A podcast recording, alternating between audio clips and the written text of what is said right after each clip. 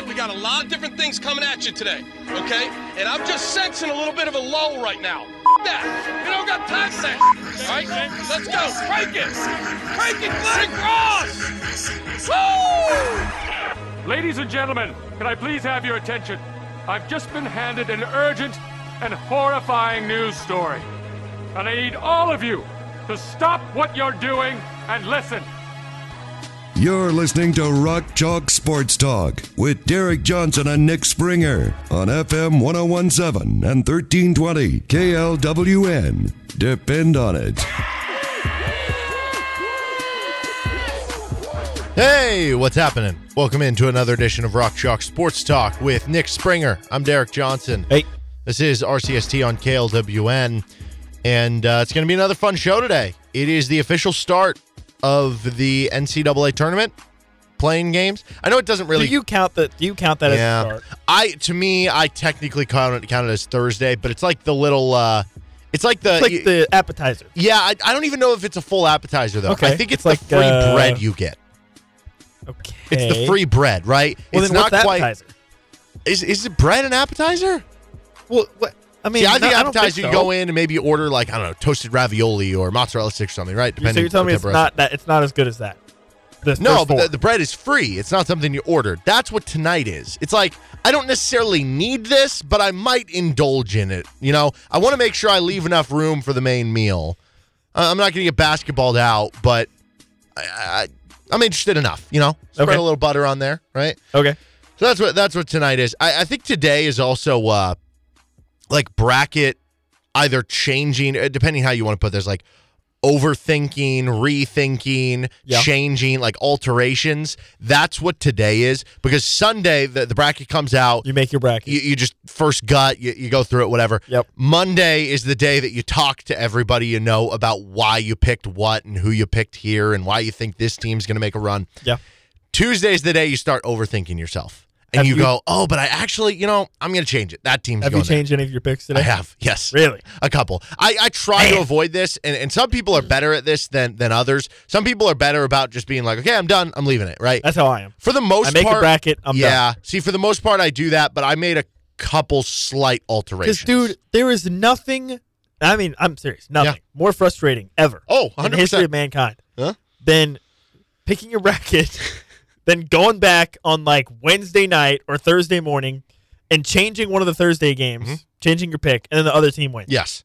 Now, to be like- clear, it's like it's it's terrible. when I make alterations, I, I don't change anything about like who I have going deep in the tournament. That to me is like you definitely don't want to do that. The only thing I'll twist is like, you know, I kind of thought Iowa was going to beat Auburn. Now I'm kind of leaning like maybe Auburn's going to be like it'll be something small like that where then I'll have them losing in the second round. So it's not like as big of a deal. But you're 100 percent right. I am guaranteed that that will come back to bite me, and it always feels worse when that does happen. Exactly. So- That's why it's better if you just leave it alone. yeah. Uh, the University of Kansas Jayhawks are the Big 12 champion, and Home Field Apparel is celebrating with some all new gear for KU alumni and fans of all ages. Head to homefieldapparel.com, or you're going to want to give a download to the new Home Field Apparel app. Makes uh, shopping for your favorite team, or you know, if you're you're interested in just any team, uh, a lot easier. They actually have these like mystery boxes where you can just get sent like mystery stuff for uh, cheaper deals if you're just into maybe some of the smaller schools or having some cool gear. But you can check out some of the Kansas stuff as well. They've got the circus font basketball hoodie. They've got the 1988 championship shirt, although that has uh, been sold out. They've got a vintage another Kansas hoodie. Um, how about this, Nick? The joggers are back in stock. Really? The joggers are back in stock, so Very get them before they go out of stock. Very popular They were just out of stock. They have quarter zips on there. They have other sweaters. They have other T-shirts from football to a national championship shirt from last year to all sorts of other cool past and current logo versions for KU. A lot of great stuff over with Home Field Apparel, and you can get 15% off with code RockChalk23. That's RockChalk23. Uh, recommend sizing up. It's comfy gear, looks really cool. These items are available for a limited time only. They're selling out, so use that 15% off fast with code RockChalk23. So I wanted to get into today like positives and negatives for KU headed into the NCAA tournament. Do you want to get the bad stuff out of the way first? The negatives. Uh, sure. Sure. All right. Negatives first. Um, so the negatives for me as we head into the tournament, one, this is just a very, very difficult region. Two, you you don't have the Kansas City part of it if you make the Sweet 16 and Elite Eight, where you have so many fans. Like Uh, you'll you'll still have good fan attendance because KU fans travel so well, but now it'll be more split up with some of the West Coast teams that could be out there in in the region. I also think if we're looking at negatives as they make this tournament run, we've seen. I, I guess the the strategy for success for KU is at least four of these starters for KU playing well, and obviously the the Yeah. status of Kevin McCullar and Bill Self would would lump up in these negatives as well, not totally knowing what that's going to be. Uh, but I guess what is your confidence that the four of those five starters are going to play well consistently for let's not not even say six games to win the title, just four games to make it to uh, the final four? Are you confident that it's going to happen each and every game? I feel very confident in Jalen. Okay. I feel very confident in Dajuan. I feel confident in Grady for like a couple games, but I also am pretty confident that he's going to have a bad game. So I guess you just hope that his bad game doesn't against Howard? coincide with like somebody else having a bad game or it's against Howard. and then KJ has been pretty consistent. Uh, so I feel pretty Yeah, I feel pretty good that he's going to be in like a four game sample, he gets in foul trouble in at least one of them. yeah, I mean, obviously right? that's the issue. Yeah, we talked about Yeah. it yesterday. Like the issue with KJ is foul trouble, and then the status of Kevin being somewhat unknown is concerning. But assuming he is fine, then I feel good that he will play at a pretty high level. Yes. So boom, there you go. Three out of five. yeah, Three I- and a half out of five. I I feel good. You could tell me that to get through the the West to make the Final Four, that Jalen played well in all four games. Like maybe varying degrees of one game's a little less efficient. He shoots thirty nine percent, another he shoots Yes. forty five. Right, But if he averages twenty and ten, wouldn't shock you. which is what he's averaged for the course of the season, No. that's that's good. Yeah, good. so that, that that that's there. With Dajuan, I expect the four straight games, though we have seen the occasional not as good game. And, and the thing with me for Dajuan is I expect four good games, but will it be aggressive him being able to score in all four games? That I'm not totally sure of. And when he's Yeah. not scoring, it is a much different team. So can you get that for four straight games? That I don't know. Kevin, how is he going to play over four games? We just don't know because of the back above everything else. Yeah. Um, and it's not just like what his availability will be, but when he does get back into play, what are the chances he could tweak it again and, and go back to being injured? Those are all questions. With KJ, there is cons- inconsistency because of that foul trouble, where you expect over four games, one or two of them could But be what if KJ trouble. just turns into January KJ? That's, yeah, sure. Wouldn't that be pretty cool? Yeah, but I think the point here for me is that there have been enough inconsistencies with everybody throughout the lineup, maybe except for Jalen. And even then, there was that six or seven game Okay, stretch we put up 12. We don't even really need to count the Howard game, so it's only three games. okay, three games against good competition. I feel like over the span of that, chances are there's going to be a game where maybe only two or three of the starters are going. And then it's just going to come down to how Herculean of an effort would those two or three starters have? Or if it does happen, The defense. well, it could be the defense, or it could be maybe. Do you just have one bench game in you? Do you have one Dude, bench I, game? Of I've already told you multiple times. Joe has one bench game in him. I promise. But you I have don't to know hope when. it coincides with the one where one of the starters isn't good. I don't know when. I don't know where. I don't know how. He has one in him. But see, what if that's the Howard game, right? Plays 20 minutes because they're playing him extra. Because with Kevin, they're like, ah, we don't need to play him as much. It's Howard. I, I don't know, man. I, I'm very worried about that. I don't have a ton of confidence that this team has shown enough consistency throughout that that, that would be the case, that those guys are all going to be on each and every game. Um, I, I do think that KU can obviously make a Final Four and, and that they can win a title. I, I think they're in that short list of teams. But I also think I'm kind of to a point where, to me, the odds of them losing the first weekend or in the Sweet 16 probably right around the same as them making a Final Four. Like it doesn't feel that different to me. And and I am a little bit worried that something like that is going to happen. That there's going to be a game that Dajuan goes one for six. I mean, listen, Arkansas was preseason SEC favorite, and they are definitely a talented team. So if you face them in the round of 32, you might feel concerned. But again, the deal with the tough region and all that stuff is you don't have to play every team. Yeah. You just got to play who's in front of you. Well, I will say to, to KU's credit, we, we've talked all season long about how insanely difficult the Big 12 is and how it's the toughest conference and, and all these things. I guess this just makes Yeah, it they are. They're battle status hardened. quo, right? Yeah, they're battle hardened. Yeah. I mean, this is a And they won that a, league. You know, They were the best team in that hardest this, league. this is just so a, another another week, Mhm. another weekend, another Thursday, Saturday in the Big another 12, classic Big 12 weekend. Yeah. Except with Howard in except with Howard. Okay. Well, okay. Uh, let's get to the positives. I, I Okay. think Thank you. so. Uh, the first thing is you just have the experience and, and you've done all these things. And like I just said, like you were in a very difficult conference. So it's not like you're not used to playing difficult games, which you're going to be asked to do here. I also think it's important to note that if I really want to, and we're going to do this here as part of this positive side of it, poking holes in every other team in the region is something you can still do. I don't need to do it for Howard. They're a 16 seed, right? You understand that there are holes in their game. Let's let's just take a look at those teams who you could be playing in the second round. So Arkansas A lot of injuries. and Illinois. Musselman has never made it out of the first weekend. I don't think. That is not true. He made back-to-back Elite Eights, Oh, he did. literally the last two seasons. Wait, really? Yes. Oh, well, my bad. Maybe okay. And no, the I was thinking of Dan Hurley. And Sorry. like two, yes, Dan Hurley. Yeah, two years ago, I think you, before that, or 2018, he was with Nevada, and they made the Sweet 16 as a seven. sorry. Uh, no, you're fine. Dan Hurley. Okay, so with with Arkansas though, yeah, they, they have had to deal with like some injuries throughout the season.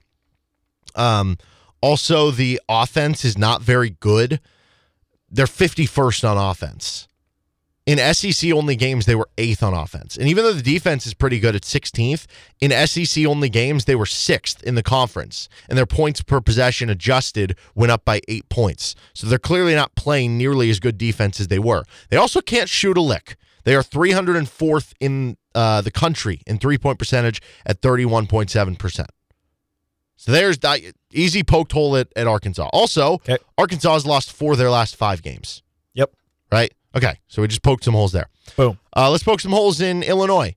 They were just 58th in the country in offense. They also cannot shoot. 331st in the country at 30.9%. Now, the worry is that we've seen it so many times in the NCAA tournament where a team that KU plays just goes bananas from three, right? We've seen that. I mean, it happened with Creighton last year in the second round, but you ended up surviving and, and getting past it. Um, in theory, Illinois and Arkansas are not the types of teams that would do that. But I don't know if that makes it more worrisome or less. Because on one hand, it's less likely to happen. But on the other hand, that means that if it does happen, they're good at other things that that would make them more dangerous, right? So I, I don't know which way to view that. But again, with Illinois, not a good shooting team. They're also very bad at shooting free throws. So they're just bad at shooting in general. They're just not a good offense, right? Like there's your poking hole in Illinois. And here's the head coach you should have picked. Brad Underwood has never made a second weekend. Ah, All right. Uh, what about what about the uh, four fives in the region? So St. Mary's dude, and Connecticut. they play at a snail's pace. yeah, St. Mary, but I don't know. That could almost help you against Kansas. I think they're Mm, 359th in the country in tempo. Um, if we're poking holes in them, they.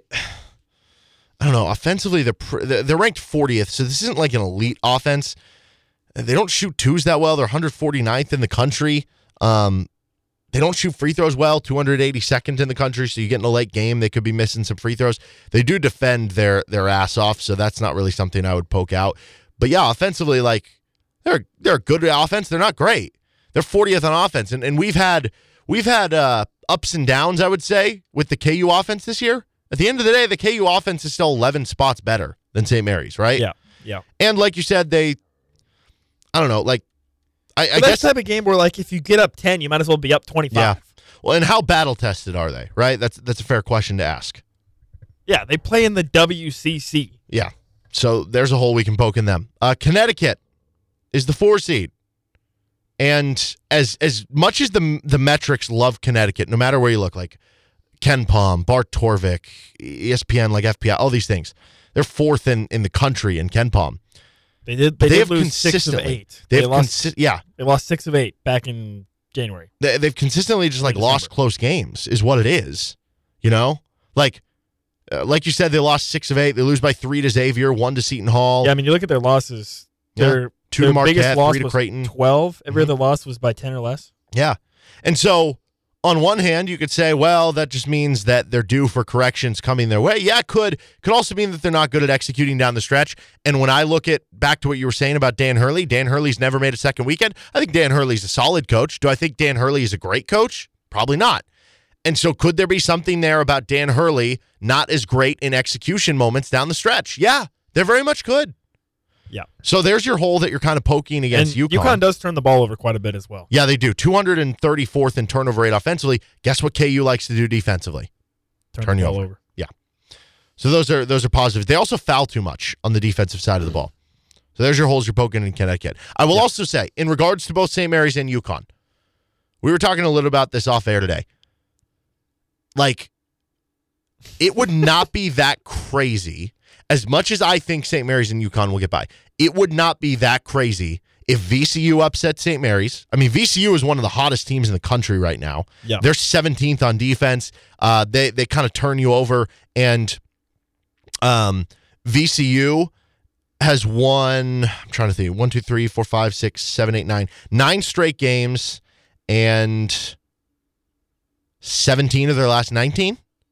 I mean, they are they are on an absolute heater right now. And the two losses were by three and four. One of them to Dayton, who's like a good team. VCU's on fire. It would not be crazy if VCU upset St. Mary's. I think Iona over UConn would be a little bit more of a surprise, but it still wouldn't be like a shock. Iona is 74th in the country on KenPom. Out of comparison, Pittsburgh, who is playing in the play-in game as an 11 Yeah, they're seed, 77. is 77th. So Iona is ahead of them. And Iona has a long winning streak as well. They've won 14 straight. It's the third longest winning streak active in the country right now. And guess who they're coached by? That would be one Rick Pitino. Yep. Rick Pitino has a lot of uh, former Big East matchups with UConn. I don't know how much he helps him in this one, but Iona's good team. Uh, point being, as much as I don't think the bracket will break open for KU just because there's so many good teams in the region, it wouldn't be impossible. VCU Well, yeah. and Iona could get Just through. circle back. Right? You only have, you don't have to play every team in your region. Just play who's in front of you. That could be VCU. Yep. That could be St. Mary's. That could be UConn. right, but it doesn't matter. You only have to play one of them. Yep. Let, let's poke holes in some of the bottom half teams. Uh, UCLA, who's the two seed in your region. They're dealing with Jaylen injuries. Clark injury. Jaylen Yeah. Clark's out for the year. He is one of the best defensive players in the country. He's done for the year. This is the number one defense in the country. Um, I'd be curious to look at their numbers without Jaylen Clark, but that that certainly impacts them. They also their their big man Adem Bona. He's a good big man, six foot ten freshman. He's injured right now. His status though is questionable for even the first round game. But hypothetically, if he's back for the second weekend with the injury, that would be a huge boon to them. What happens if they lose in the first weekend before he comes back? If he does not come back, which you might be saying, ah, I don't really love the teams they're playing to beat them, and I, I don't, to be clear. But UNC Asheville is not like I mean it's it's kind of an interesting 15 seed. And then you look at the Northwestern Boise State game. What do we say always wins in March? Guard play. Guard play. Northwestern had probably the best backcourt in the Big Ten. Boo Buie's really good. And Boise State with Marcus Shaver has one of the best backcourts in the Mountain West. It would not be that crazy if Northwestern or Boise State upset UCLA in the second round because of the injury if Adem Bona can't go. Now, UCLA is probably the hardest team to poke holes in outside of the injuries because they're number one on defense, they're 25th on offense. They kind of just do everything. I mean, they're they're pretty much elite at everything on defense. Offensively, they're just like they're not like bad at anything, but they don't really shoot it well. That would be the one thing you kind of point to. 181st in the country in two point percentage, 143rd in three point percentage, 162nd in free throw rate. So they're just not a great shooting team. You get stuck in the mud against them, and they lose a close game because they can't make enough shots. So that's how you'd poke a hole against them. Um, for Gonzaga, this would be an easy one to poke a hole in. Their defense. Good. Defense, bad. Yes. 76th in the country in defensive efficiency. They really, really bad. Yeah. yeah, they, they they can't defend the interior 228th. They don't really defend from 3. Drew Timme's a lead offensively, but he causes some problems defensively. They don't really have great guard play either, which usually wins in March. Nope. We've also seen them get blown out by some good teams. They lost by 19 to Texas. They lost by 18 to Purdue. So I mean, you can easily poke holes there. Yep. Um, We know about TCU. yeah, we know they have holes they can't shoot, but they can also have a very high ceiling. And also in the in the case of the bracket breaking open, like I said, wouldn't be crazy if UCLA lost in the second round. Wouldn't be crazy if Gonzaga lost to TCU. Yeah, I mean, I think TCU, if they play Gonzaga, will, will probably win. Yeah. In fact, I have that picked in my bracket. And so we know Kansas has holes in their game. The offense can be inconsistent. Sometimes the starters don't all come out. They're not shooting well from three over the last month plus of the season. Not a lot of depth. Yeah, not a lot of depth. The the injury concern to, to Kevin, the health concern for Bill Self. But you've got first team All American Jalen Wilson, I, the point is maybe the that second best player in the country. every team in the country has holes you can point at, and there's a reason Kansas is the one seed. Correct. So there's your Because have positive way of looking at things. And they have Dajuan Harris, the best point guard in the country from a facilitating standpoint. And Grady Dick, who, when he's on, one of the top shooters in the country. Yep. So there's the positive way of, of looking at it. Oh, and Kevin McCullar, one of the best defensive players in the country. All right, I, I do want to talk a little more uh, about the KU bench and if that is a problem at all headed into the NCAA tournament. We'll get to that next. Matt Tait is going to join the show a little later than normal. He'll join at 4:20 today. We got a Johnny's Tavern interview brought to you uh, by Johnny's Tavern. I'm sorry, uh, with the KU club racquetball team and Simon Riley at 4:05. We also have a fun NCAA superlatives little segment we're going to do at five o'clock. This is RCST on KLWN, KLWN.com, the KLWN app. Depend on it. NFL free agency begun yesterday, which honestly it it's pretty kind of of the NFL to be like.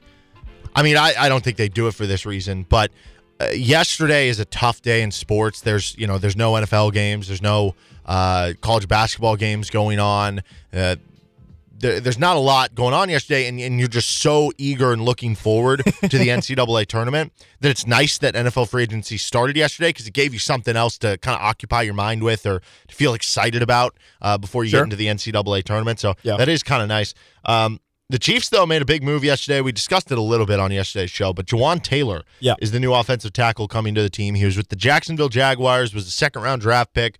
He went from being um, kind of a bad pass blocker to then in 2021 he was like above average by like some different numbers like win rate and stuff like that.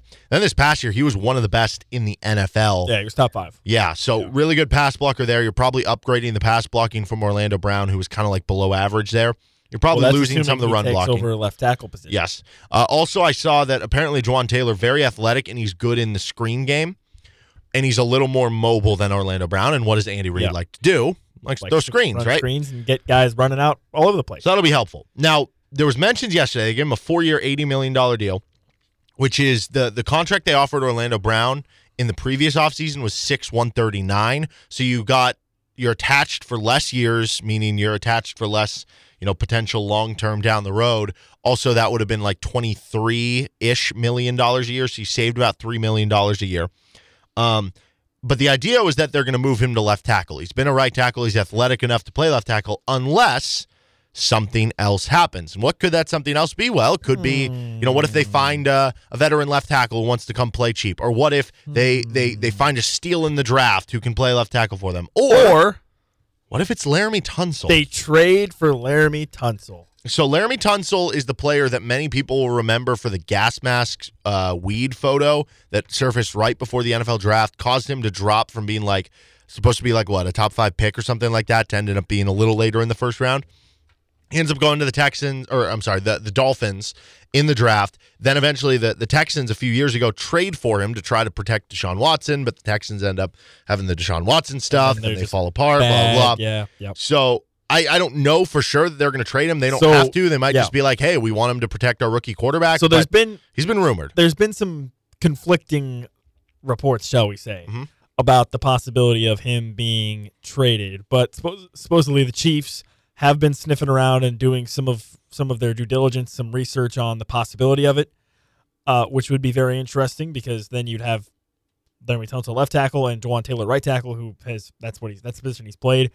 But it does sound like Jawaan Taylor is flexible. So to me, this sounds like a situation of I think the I think maybe one of Brett Veach's best traits as a GM is he's very he's always been very very good at keeping all of his options open, Mhm. And that is what this seems like to me. This seems like a situation where he would maybe he was interested in Tunsil or interested in whatever. Jawaan Taylor was available and interested, so they bring in Jawaan Taylor on a pretty good deal. Yeah.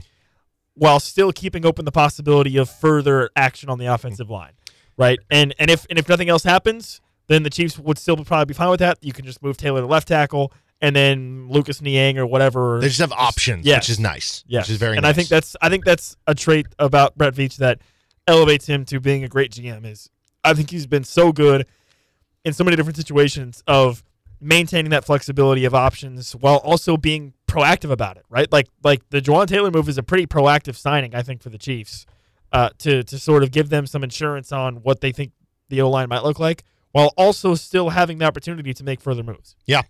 So this was a report from Aaron Wilson, who works for the uh, like NBC station in Houston, used to work for the Houston Chronicle, uh, and he said that the Chiefs and Texans have spoken about a potential deal. He said more than rumors, but doesn't mean they have an actual deal. So they're clearly talking about it even after the move for Jawaan Taylor. And yeah, like you said, it would just and and you could say, well, is it is it smart to put like it's it's one thing if you pay one tackle that much. Is it smart to put that much resources into both tackles and, And the whole offensive line because be- you have Thuney and, And Reed obviously, Humphrey you'd and have Trey to Smith. trading picks and Right. whatnot. But I would say yes, it Tunsil absolutely is worth it. Has two years left, I think, on his Mhm. current deal, and so basically, if that trade were to happen, you'd have Tunsil plus Jawaan Taylor, and then you'd have two two more years basically of Thuney. that offensive line Yeah. of Thuney, Humphrey, and Trey Smith plus those two tackles. So you'd be you'd be set really for a couple of years, basically. Yeah, I don't know what Tunsil's would be, but I think he would have a for this year. It'd be like an eighteen million dollar cap hit. No, it looks like he's a free agent next season for Tunsil. Oh, really? Um, I thought he had two two years left. But I think the idea is that if you're the Chiefs, the the one position like if you want to be like, hey, it's probably not smart to invest too much money in corners because the Chiefs have done so good with rookie corners and with drafting guys late in rounds, or maybe it's not super smart to invest too much in wide receivers because we know Patrick Mahomes is going to be good no matter who you throw out there, and they didn't have like Tyreek Hill this year and they were fine. It doesn't make sense to throw money around him. The one position where you can't argue that is it has to be offensive line. It has to be because you're protecting Patrick Mahomes and how close the Yeah. season could have been to ending short because he got injured further uh, furthers the idea that it's like no do everything at all costs. So if Yes. you if you end up paying Laremy Tunsil to be the the highest paid offensive tackle if you trade for him after you give up picks for him like go for it and just secure that line as good as possible have the best line in the NFL because if you have the best line with Patrick Mahomes it doesn't matter what receivers you have. It's going to be very good. And that's the thing with Laremy Tunsil this is not just a guy this is not like a when they went out and they got Orlando Brown, and it was like, well, we'll see how he moves from right tackle to left tackle. He was a pretty good right tackle, like Pro Bowl level, but he wasn't all pro. Or when they got Frank Clark, Frank Clark was coming off like a nine and a half, 10 sack season where he was a good defensive end, but he wasn't one of the top five defensive ends. Laremy Tunsil is an all pro. He is literally like like, if he's three. not the best offensive tackle, he's, yeah, top two or top three. So that guy, you go out and get. So that's certainly interesting. Um, adding to the uh, elsewhere around the league, the offensive tackle stuff for the Chiefs. Andrew Wylie signed with the Commanders, so he reteams up with Eric Bieniemy. Yep. Uh, you wish him the best. He he didn't have the best overall regular season, but he really stepped up when they needed him to in the playoffs and, and certainly in the Super Bowl. So uh, that just kind of opens that up a little more. Yeah. Maybe the biggest talk today is is about the Aaron Rodgers stuff. Dude, I am so sick and tired of Aaron Rodgers. Like, dude, what are we doing? Just go away or do something. I don't care anymore. I just don't care. You're gonna you're gonna lose in the first round of the playoffs anyways, wherever you go. I don't care what you do. Dude, I low mean, key. If Aaron yeah, Rodgers though goes to the Jets, the Patriots are like by far the worst team in that division, right? It's just Maybe, maybe not. I mean, I, mean, I guess I feel bad for the Bill Jets though because they're sitting there and they're like, "Oh, we might get Aaron Rodgers," ooh, ooh, ooh." but meanwhile, their options are dwindling. So Yeah. if Aaron Rodgers suddenly does a 180 and like I don't know, decides to retire or decides to go be a clown somewhere else or something, the Jets are going to be stuck with nothing because they've been waiting around thinking they're going to get Rodgers. Now it sounds like he is going to go to the Jets, but I mean, can you really trust a guy that is that crazy? No. By the way, this is uh, some breaking news. The Naismith Defensive Player of the Year finalists, they named four, came out. No Kevin McCullar. And let me guess, no Dajuan Harris. Nope. The defensive player of the year in the best conference in the country. Yep. Anyway, um, yeah, I mean, with the Jets, they, they gave Allen Lazard a four year, $44 million deal. it sounds like they possibly might bring in Randall Cobb. Yeah, it would be objectively funny if, if he ended up doing that. But it seems like that's the way it's kind of leaning right now. But now he's got this stupid wish list of a bunch of old, washed crap players: Marcedes Lewis, uh, Randall Cobb. Mhm. Like, it's just I just don't I just don't understand. I, I don't understand why all understand these quarterbacks too are like, you know what? The AFC is so loaded with good teams and quarterbacks. You know what's going to be good for me in trying to make a Super Bowl? Going to the AFC. It's like, what? What? I just don't get how you can be a GM and and look at Aaron Rodgers and be like, yeah, this guy, he's a lunatic. He is just he's not even that good anymore. I don't think. Coming off what the worst season of his career, basically. Yeah, Yeah. that's gonna work. Okay. Um. Where? What else happened that was notable? Jimmy G went to the Raiders. That's a downgrade from Derek Carr, right? At, at best case, it's like the same. Yeah. Best case. yeah. It's a. It's a more. It's, Um, it's a it's a better to Josh McDaniels scheme downgrade. because he knows him. it's a downgrade, But, yeah. but at best, it could be like a lateral move. Yeah, I, I agree with that. So they I don't also, really know what they're doing there. They signed Jakobi Meyers three years, thirty three million. So they're just gonna have like the most Well, like dude, meh. They saw team. Jakobi Meyers give him that win against the Patriots. Remember? That's right. He was the one that threw it to Chandler Jones, and they won. They're like we owe you, we owe you. Literally. I will say, uh, good numbers to keep in mind. Both the Lazard and Meyers one, if you noticed, Lazard was four forty four. That's eleven a year. Meyers three thirty three. That's eleven a year.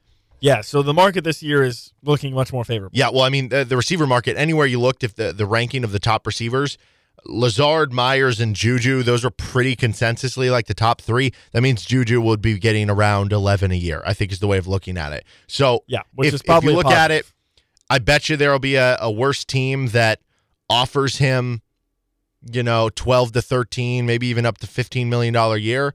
And the Chiefs will probably be like, hey, we'll be fine giving you, you know, eight, nine, ten million dollars a year with incentives that if you make a Pro Bowl or if you catch a thousand yards or whatever, it gets up to 11, 12 million dollars a year.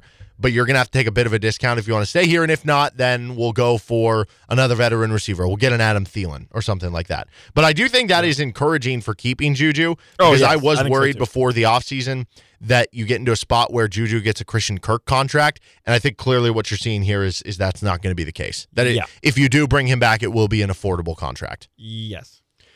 How about the Broncos in the division? I don't know where they got all this money. I thought they were tied up with uh, Russell Wilson. They absolutely paid for a couple offensive linemen. Five years, eighty-seven and a half million to Mike McGlinchey. Four years, fifty-two million to Ben Powers, who's an offensive guard. So basically, together, that's oh, what like I don't know, thirty million dollars around that a year on two offensive linemen. That, in the case of McGlinchey, really good run blocker, but I don't know how good he is as a pass blocker. That's a lot of money for five and twelve. lot of money. Well, they also signed a couple other guys, which is interesting. Alex Singleton, not as much. Zach Allen's kind of interesting because he's a good pass rusher. But um, how about this one? Jarrett Stidham. Jarrett Stidham, Interesting at all? Broncos starting quarterback week ten. Do you think okay? Because Sean Payton, who's their new head coach, was on the I forget if it was Fox or CBS desk, right? Yeah, And so he obviously he, was, on watching these games. He was on Fox. Do you think he watched that game at the end of the season with Stidham, what he did against the 49ers was like, oh my gosh, this guy's amazing. And now he like thinks he's going to be the solution when Russell Wilson I don't Wilson think Sean stinks. Payton would event, would hesitate to bench Russell Wilson either. Do you- No, I, do I, don't think so at all. No, exactly. not one bit. So week ten, Jarrett Stidham rolling Yeah. out there, It's just like okay, whatever, that's fine. five and twelve. Uh, last team in the AFC West, the Chargers are looking to trade Austin Ekeler. Kind of funny. Yeah, that's interesting. I mean, the Chargers. eh, to me, it feels like their real window to go win a Super Bowl is like kind of closed. Is it not? Like you still have I Mike think Williams. This and, next year's their one year. They basically converted a bunch of their like the Khalil Macks and all these guys that had big cap numbers. They converted their signing bonuses that basically makes it so that they were able to afford keeping a lot of guys this year. But that next year they're really going to have to make a bunch of roster moves, they're gonna and then they're going to have to pay Justin they're gonna have Herbert, right? Justin Herbert. Keenan Allen's getting old. Yeah. Mike Williams is pretty solid, but you're about to trade Austin Ekeler, which like they kind of need to really have a slam dunk on that yes, trade. this year has to be the year for them. Is, is kind of my opinion. Not that they won't or couldn't still be good because you you do have a, a I mean, really good quarterback. Justin Herbert's a top ten quarterback. Right, but it's it's never going to get easier, I guess, Yes. than I would say than right now in terms of the talent that you can build around Well, him. te- with. depending on who you ask, last year was the easiest year, and look what happened. and it didn't work. Yeah, They exactly. Which is why it's and the it's Chiefs won the Super. Bowl. Uh, some quick ones to finish up with. 49ers give a big contract to Javon Hargraves, who is uh, he was one of the best free agents available. He was Eagles double digit sacks or, or right around it. How about this? This is interesting. They signed Sam Darnold, who I don't expect him to be the starter. It'll probably be one of Trey Lance or Brock Purdy. But if they get to another situation where guys get injured, would it be that shocking if like Kyle Shanahan made Sam Darnold like Yeah, Jimmy no, this Garoppolo, Is, this is a par- this is a paranoia signing where it's Yeah. like they just went through a season We where they had to go through four quarterbacks. They're like, please, please. Uh, speaking of quarterbacks, Falcons got Taylor Heinicke. Yeah, is he going to be their starter? I I, I think so.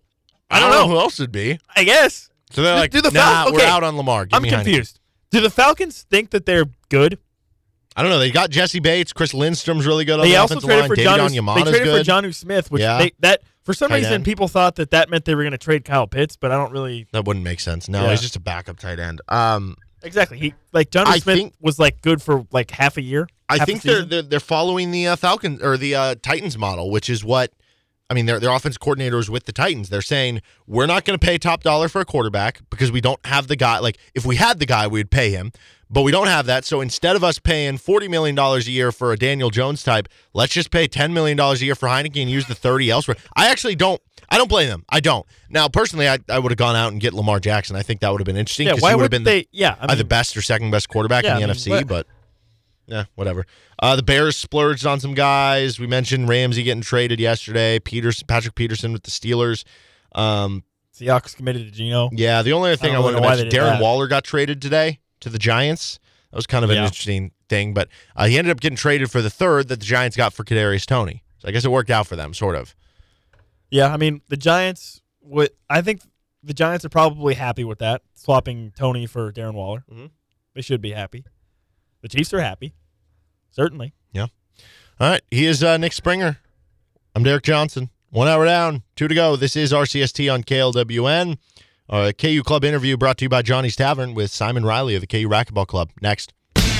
Welcome back in to Rock Chalk Sports Talk on KLWN, KLWN.com, the KLWN app. Derek Johnson with Nick Springer, and we continue on with our KU Club interviews brought to you by Johnny's Tavern in North Lawrence. Go on out to Johnny's Tavern. You can feel like you're part of the neighborhood. You can get a beer, a burger, whatever you would like, and uh, tell Rick we we said hi. We continue on with the KU Racquetball Club here, and uh, we've got Simon Riley joining us here. So. Uh, I guess first things first, racquetball. It's not like a a gigantic sport that that gets played in, in high school and stuff, right? So, um, what kind of got you into the sport? Was it something you've done growing up, or, or did you just kind of start doing it once you got to KU? Yeah, well, my dad uh, played, and he actually taught me how to play when I was in middle school. Um, and yeah, it is unfortunately kind of a dying sport. Um, and Lawrence isn't a super great city, not a whole lot of players. St. Louis is a much more, uh, it's much more popular there. Um, but yeah, we're just starting the club this semester, and we're really trying to get everyone back into it and hopefully do great stuff for the sport. Where are you originally from? And I know you were telling me you're a junior at KU. Are, are you from Lawrence? Are you from St. Louis? Where are you from? Yes, I was born and raised here in Lawrence, so I've been around KU all my life. Well, that's that's very cool. I know uh, when I was in school, I, I took a racquetball class at KU. I loved it to death. Me and a couple friends would play and, and everything, and I still to this day, I'll I don't know, maybe once every now and then I'll, I'll go find an open court and, and play. It's a, it's a really good time. It's it's good exercise. It, it's a fun sport. You don't have to necessarily be, you know, the, there's different levels of, of things and, and different ways that you can kind of go about it, which I think is really really fun. Um, so I, as far as the club goes, how are you guys accepting people in? Are there tryouts? Is it just if you want to come by, you can join the team? How does that all work? Yeah, well, at this point, it's really just we're we're open to anyone. Any student at all can join, regardless of skill level, all the way down to beginner. Um, most people would be starting at beginner, uh, just because it's not a super big sport around here. But yeah, we're trying to get anyone and everyone that's interested in the sport. And so, uh, in terms of like competition, is there going to be tournaments you guys are going to join? Is this just for clubs so that you guys can have people to, you know, play with and, and have a fun group activity that is, you know, a, a fun time and, and good exercise and stuff? What is kind of the the end goal here of the club? Yeah, well, right now we're just focusing on getting everyone to learn how to play and enjoy the sport and improve their skills. Um, eventually, we are going to we have some plans to um, get some tournaments, maybe even host a tournament on campus uh, nationwide for people to come in. Um, but yeah, right now we're just focusing on teaching people how to play and enjoying the sport. What's the number one thing that you feel like is is the toughest part to teach someone when you're first teaching them the game? Well, it's really kind of a unique sport, so it's hard to teach. Mm-hmm. Um, we do have a coach, which has helped out a lot, but with me being the president, I have had to kind of step into that leader role and, and kind of teach how to play. I think the hardest thing to just get accustomed to is the sport is actually played in like a, a room. So it's kind of a, a six wall enclosed space, and it is hard to keep track of the ball when it's flying off of all the walls. So that's something that's kind of hard to teach, and you kind of just have to develop as you play and experience the sport more, and you can get a sense of what the ball's doing. Yeah, and, and I love all the different shots you can have, all the different types of serves you can have. Um, can you kind of go go over some of the just basic rules of the game for, for people? Yeah, so it's it's most similar to squash, although I'm sure some people probably haven't right. really heard of that. Um, but it's it's similar to kind of your typical racket sport, in that there's a server and a receiver, and it's basically just a big game of keep away or trying to hit the ball away from your opponent so that they can't get to it before it bounces twice. Um, the serving and the mechanics, like during the rally, are a little nuanced. Um, but basically you, the the prime goal during a rally is to get the ball to the front wall, and then outside of that, you can hit it off of any walls that you want, and um, you're basically aiming low so that it hits the front wall and then dies right on the ground, so that it bounces twice really quick, and it's hard for your opponent to get to it. Do you have a, a favorite shot to hit, or or maybe a favorite type of way of serving? Right, because like I said, there's I don't know. You could try to kind of like zigzag it off a wall. You can. Uh, there's a lot of different things you can do. Uh, do you have a favorite way of shooting? Yeah, well, for sure. There's a lot of crazy wall shots. Um, a shot that mostly only the pros hit is called a splat shot, which is kind of like the ball is close to one of the side walls and you hit it really hard into the wall and then it ends up just kind of doing a splat movement and just gets to the front wall and dies kind of at the front. So that's a pretty hard shot to hit, but it really does feel good when you can get it. Uh, how would you how would you describe your game? Uh, like you said, you've been playing. Like your dad taught you the sport and everything. Are, are, you pretty advanced? Do you feel like you're pretty good? I feel like I'm pretty good. I still have a, lots of room for Being improvement. Humble, yeah. Um, I think my biggest asset is my speed and my power. Um, power is really important, especially for people that are just starting out, because it's just really crazy. The ball can go. I think the pros can hit it close to 200 miles an hour. So the ball is really bouncy and it just explodes off of the walls. So yeah, I would say just power and then uh, like uh, foot, like movement, being able to get to the ball is probably the best part of my game. What inspired you to want to start this club up and, and to be the president? And, and what kind of got those wheels turning? Was it this year? Was it uh, one of your first years at KU? When I guess take me through that whole process. Yeah, well, I really kind of always because I uh, I found out actually sophomore year that there had been a club at KU and then it got disbanded a few years ago. And so when I found out about that, I really wanted to get the club going again. And so um, I communicated with who eventually became our coach, and we made plans to kind of revive the club. And so the sport has just always meant a lot to me, and I want to get as many people involved in it. And so it, it was a long process getting it going again. There was a lot of steps to follow, but we're really glad this semester to finally be in a place where we feel like we're back to club status. So, are you guys playing just at the the KU Rec Center, or maybe over at Ambler? I don't know if that's that that's still open. Oh, how, I guess where do people go to to practice, and, and how often do you guys meet? Yeah, so we have uh, two of the courts reserved for. Uh, we practice three times a week at the Ambler Student Recreation Center. Um, we practice Tuesday nights, Thursday nights, and Sunday afternoons. Okay, and for for people wanting to join, um, is it just kind of a rolling? Like, if if at any point somebody wants to join, will you take them on at, at that point, or is there specific dates when somebody would have to join too? Um, they can pretty much join whenever. throw them in there the, and, the biggest, figure out the skill. Yeah. Yeah. The biggest thing is just like being able to spread awareness. So like this is a great opportunity because I know a lot of students listen to the radio and um, so just just being able to spread the word and then um, the main way that people can join is uh, uh, the rec has a bulletin board of all the sport clubs and you just like scan a QR code and racquetball just got put up there. So um, if you can find that bulletin board, um, scan it. It's just like a Google form, basically just filling out contact info and then once I have that, I can get people into the club. as far as what's required for somebody to join the club, I would imagine this is this is a little bit of an easier sport to get involved with than say, you know, if you're joining some sport that requires you getting a lot of equipment because probably all you need is what the racket and maybe like the the goggles or the glasses or something like that. Uh, is that something that is you know rentable at, at the areas? Do people have to provide their own? How does that work? Yeah, so basically it's just the racket and the ball, and um, the rec rents out. They have a bunch of rackets, so anyone that doesn't have their own racket can just borrow one when they get to the front desk. Um, the other really safety, or really important piece of equipment is uh, safety goggles. Um, I've seen it happen. People just lose their eye because they don't have safety goggles in there. Um, so yeah, those I balls actually- are coming fast, like you said. yeah, it is. It is admittedly a dangerous sport, um, but I do have a bunch of safety goggles that I can give anyone that doesn't have their own. Although I think right now everyone in the club has their own pair, so that's good. Awesome. As far as things you guys have upcoming, ways to support the program, um, I know you're saying you're just kind of getting going again on, on social media. Uh, what are ways? Are you going to have any fundraisers? Is it just the, the support, the, the the word around town to get people to, to join the club? What are ways that people can support you guys? Yeah. Well, right now the biggest thing we're focusing on is we're gonna try to get some shirts uh, made. So getting a shirt would definitely be the best way to financially support the club.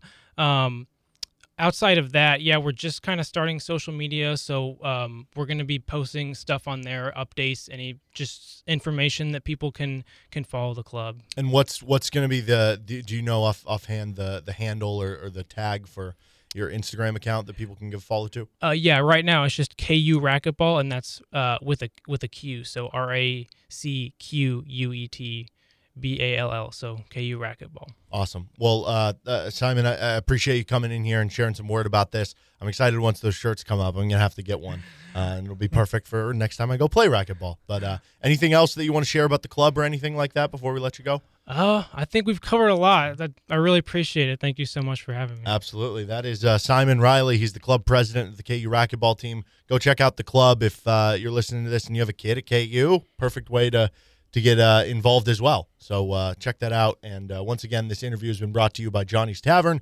in North Lawrence, where you can feel like a member of the neighborhood, get a great bite to eat, and check out some of the KU games upcoming in the NCAA tournament, and just have a good time over at Johnny's. All right, this is Rock Chalk Sports Talk. I'm Derek Johnson with Nick Springer. This is KLWN on FM 1017, 1320 KLWN, and KLWN.com. Welcome back into Rock Chalk Sports Talk on KLWN with Nick Springer. I'm Derek Johnson. A time of the week, we're joined by Matt Tait of Lawrence Journal World, KUSports.com. It is NCAA Tournament Week. KU ends up not getting the Midwest. They still will be playing in uh, Des Moines this weekend, but should they make it through, they will uh, be heading off to Las Vegas. So uh, I guess, Matt, first things first, are, are you more surprised about KU not getting the Midwest, or are you more surprised the KU women's team did not make the tournament at all? Wow, good question. Um, I think I'm more surprised that the that the KU men didn't get the Midwest.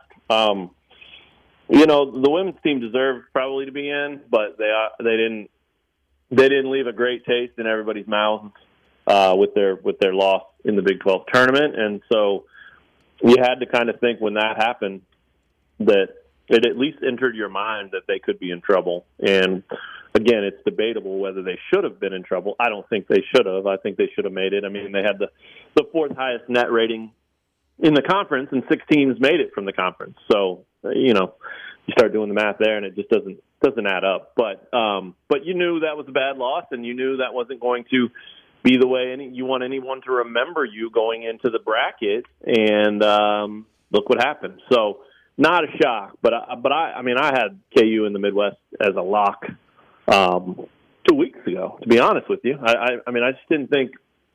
Um, and we probably talked about it on this show, but it, I didn't think that there was any way that Houston's resume would outdo KU's resume, and that's not a that's not a question or a debate of is Houston a better team. That I think you could make an argument for. I mean, I think that's a legitimate.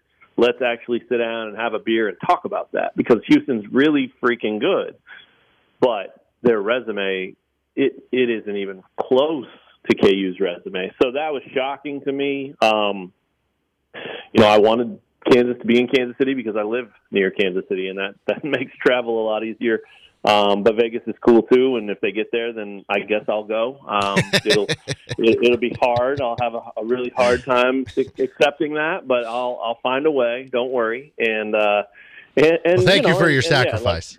Yeah, like, you're welcome. You're welcome. But yeah, the, you know, the, the the whole thing about the tournament, and these guys have already talked about it, and everybody's already talked about it. I mean, it's the same thing every year it really doesn't matter who you're playing or where you're playing or whatever. It's just a matchup, right? Like it, it is it is so important that your chances of advancing depend on how you're playing and the matchups that you face. And so that doesn't matter where it is or or, or what what benefits or non benefits you get from that. So they've got the right attitude. They they quickly shifted gears and and they're okay with you know the, their road and they have to be. But I I was shocked and and KJ said shocked and I think the players were shocked and um I, I think it's.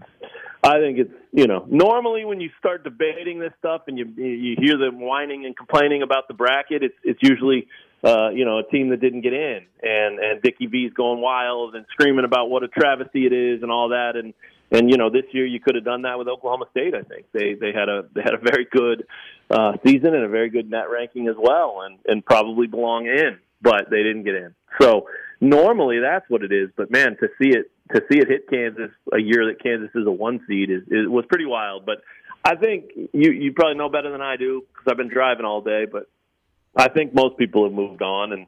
You know, it's uh, it's go time now. All, all you got to do is play well in advance, and if you do that, it won't matter where you are. Yeah, and I think it'll be interesting to to I guess see over the course of the week in Des Moines what is KU's focus and approach? Are they are they mad about it and it's something on their mind in a bad way, or is it something that leads to a chip on their shoulder and could actually be a good thing for this team? As far as some of those matchups you mentioned, that being the most important part for everything.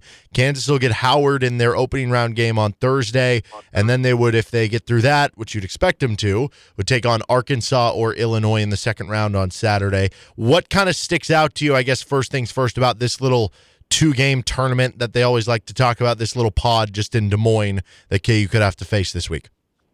Well, yeah, it won't be easy. You know, I mean, I, I think that um, there's a 116 game for a reason, and, and it's only happened one time that a 16's won for a reason and all that. So, you know, Kansas is, is going to be fine in that first game. They got to show up though, and they got to play. And and Howard's not a not a team that looks like they're going to be overwhelmed or intimidated or or back down either. Um, but they also don't look like they have a, a team with the makeup to really give Kansas a scare. So. Um, we'll see, but I, I think the first line I saw on that was 23, and it might be significantly lower than that right now. And I probably would say that that it should be lower than that. I mean, it's just the days of one seeds being favored by 34 and a half over 16 seeds are probably long gone. And um, I used to go to Vegas every year before I started covering KU for the first round of the tournament with friends. And um, man, I can remember taking, you know, East Alabama State against number one seed Oklahoma plus 34 and a half and thinking, how can I not win that bet? And I'll let you guess what happened. I didn't win the freaking bet, but, um, I don't think we're going to see lines like that very often, if at all, ever again, because there's just much much more parity, and even the 16s, especially now that we have the the, the one that, that did do that to, to West Virginia, or I'm sorry, to Virginia. Geez, um, that you know that that that that changed everything, and the games changed, and all of that. So I, I don't think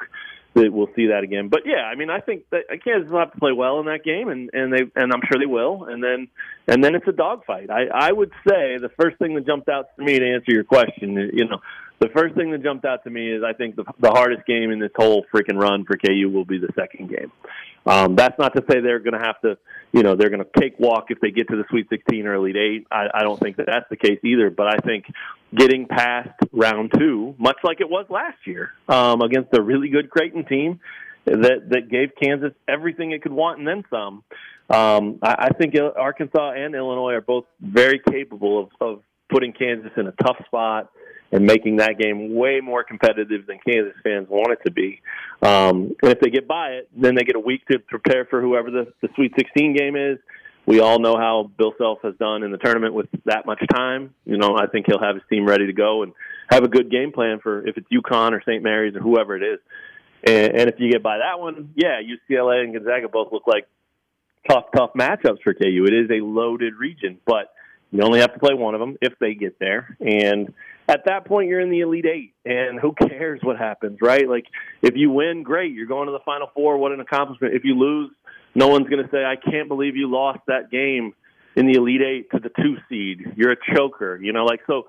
So there's not as much uh, quote unquote pressure in that game like like there is in this second game where you're expected to win it, but you're playing a team that's really really good. So um, I tend to think Kansas fans should want to play Illinois, but the more I've read over the last day or so, um, you know, there's some things about Arkansas that that that, that could really favor Kansas too, and that's number one that, that they're not a great outside shooting team. So if KU could just pack it in the paint and and, and dare them to beat them from the outside, so be it. But you guys know how that goes. A lot, a lot of years, a lot, a lot of games where Kansas fans have gone, oh, of course, have gone, of course.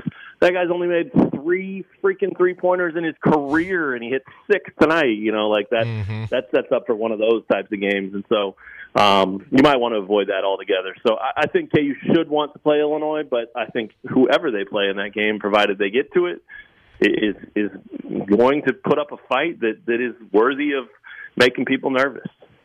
You mentioned pressure. I'm just curious about that. Kansas being the defending national champs, is there extra pressure on them, or is there maybe even maybe less pressure on them because they are the defending champs? I guess I don't know. How do how do you view that? How do you think Kansas could potentially handle that?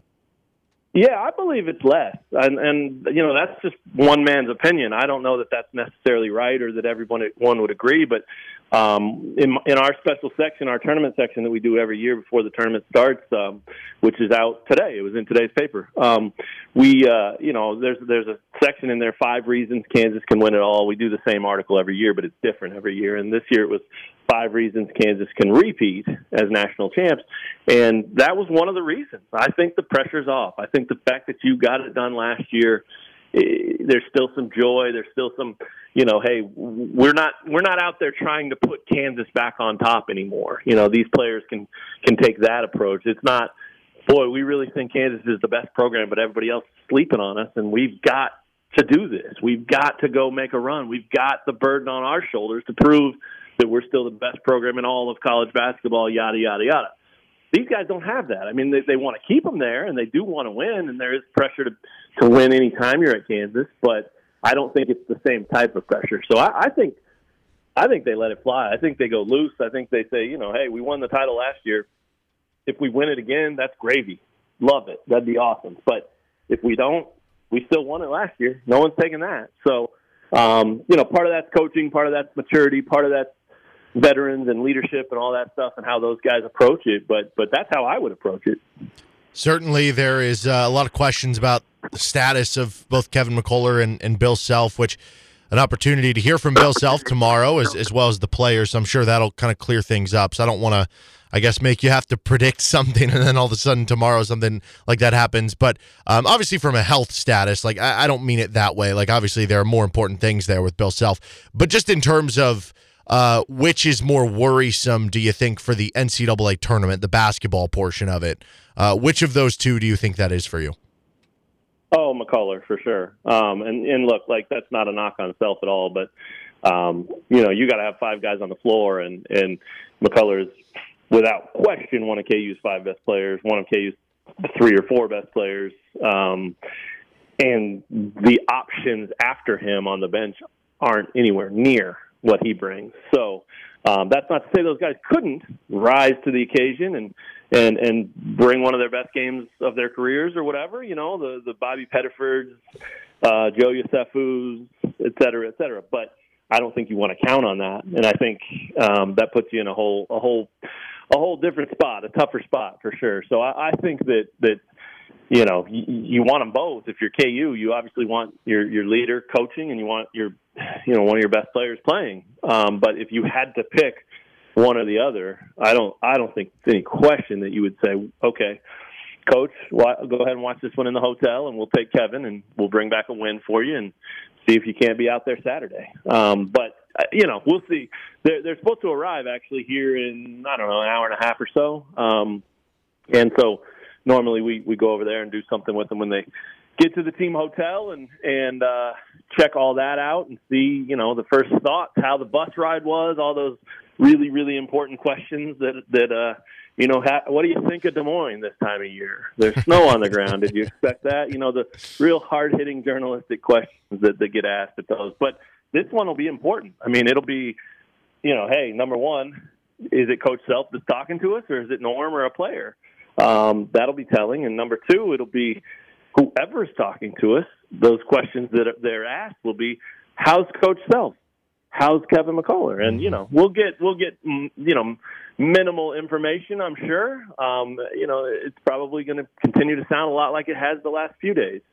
Doing good, getting better, those things, and and as long as you don't hear the other, you know, which which would be bad news and a setback and all that stuff, then then you take that as as a positive thing and we move forward to tomorrow when we actually get yeah full on media availability at the arena and interviews and all that stuff. So um, we could have some interesting information as soon as tonight, though. I mean, just because um, Bill Self's a superstitious dude, and and he's he's done this media arrival thing at the hotel every year that I've covered it, and probably longer than that, and probably for as long as he's done it. And uh, I, I, I'd be surprised if if he's not able to talk and feeling well and, and all that stuff. I'd be shocked if he doesn't continue it because it's obviously worked pretty well. He's had a good track record in March.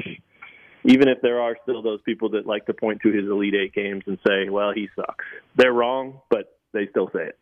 We're talking with Matt Tait of the Lawrence Journal World. You'll be able to check out all that coverage that Matt was just talking about with the team arriving. You can give him a follow on Twitter at MC Tait or uh, with KU Sports.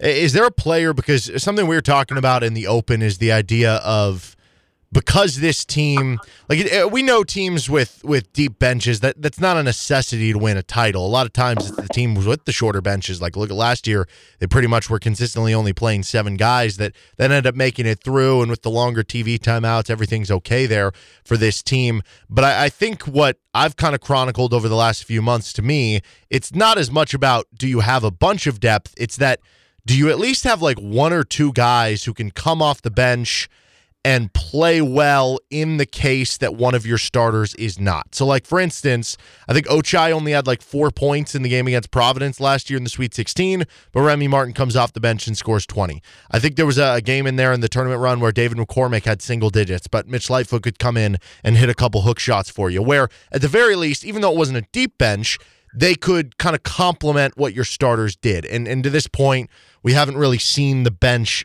be that, but also um, I think that just means there's more pressure on the starters to where we've kind of gotten to a point where we've said for this team to do well, at least four of the five starters have to play well that specific game unless somebody from the bench comes in, then maybe it can be three of five starters.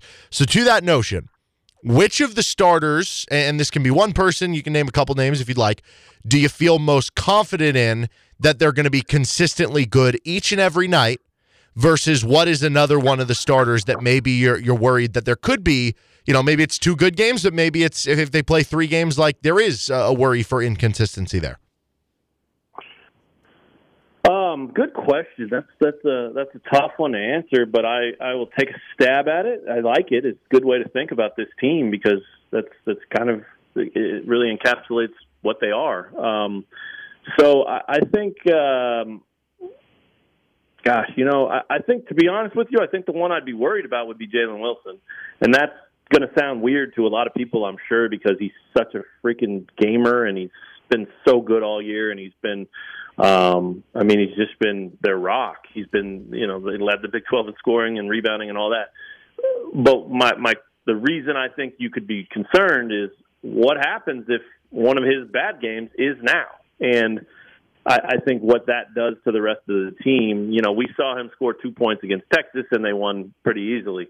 Um, we've seen him score 38 points and they lost, you know, so I get that. I mean, it, it, it's, it's not all on him, but I think that this time of year when everything's on the line, you, you do try to go to your guy and, and you're right about Ochai last year, but he had some dudes around him. And that's not to say that, that Jalen doesn't, but the the list of dudes is is shorter, uh, I think, right now, and, and especially proven dudes. And so, um, so I think you have to be a little bit worried and you you if you're Kansas and you expect to make a run and you want to make a run, I I think you need him to be 20 plus probably every game, and and that's hard to do. He's already done it, I think, five in a row.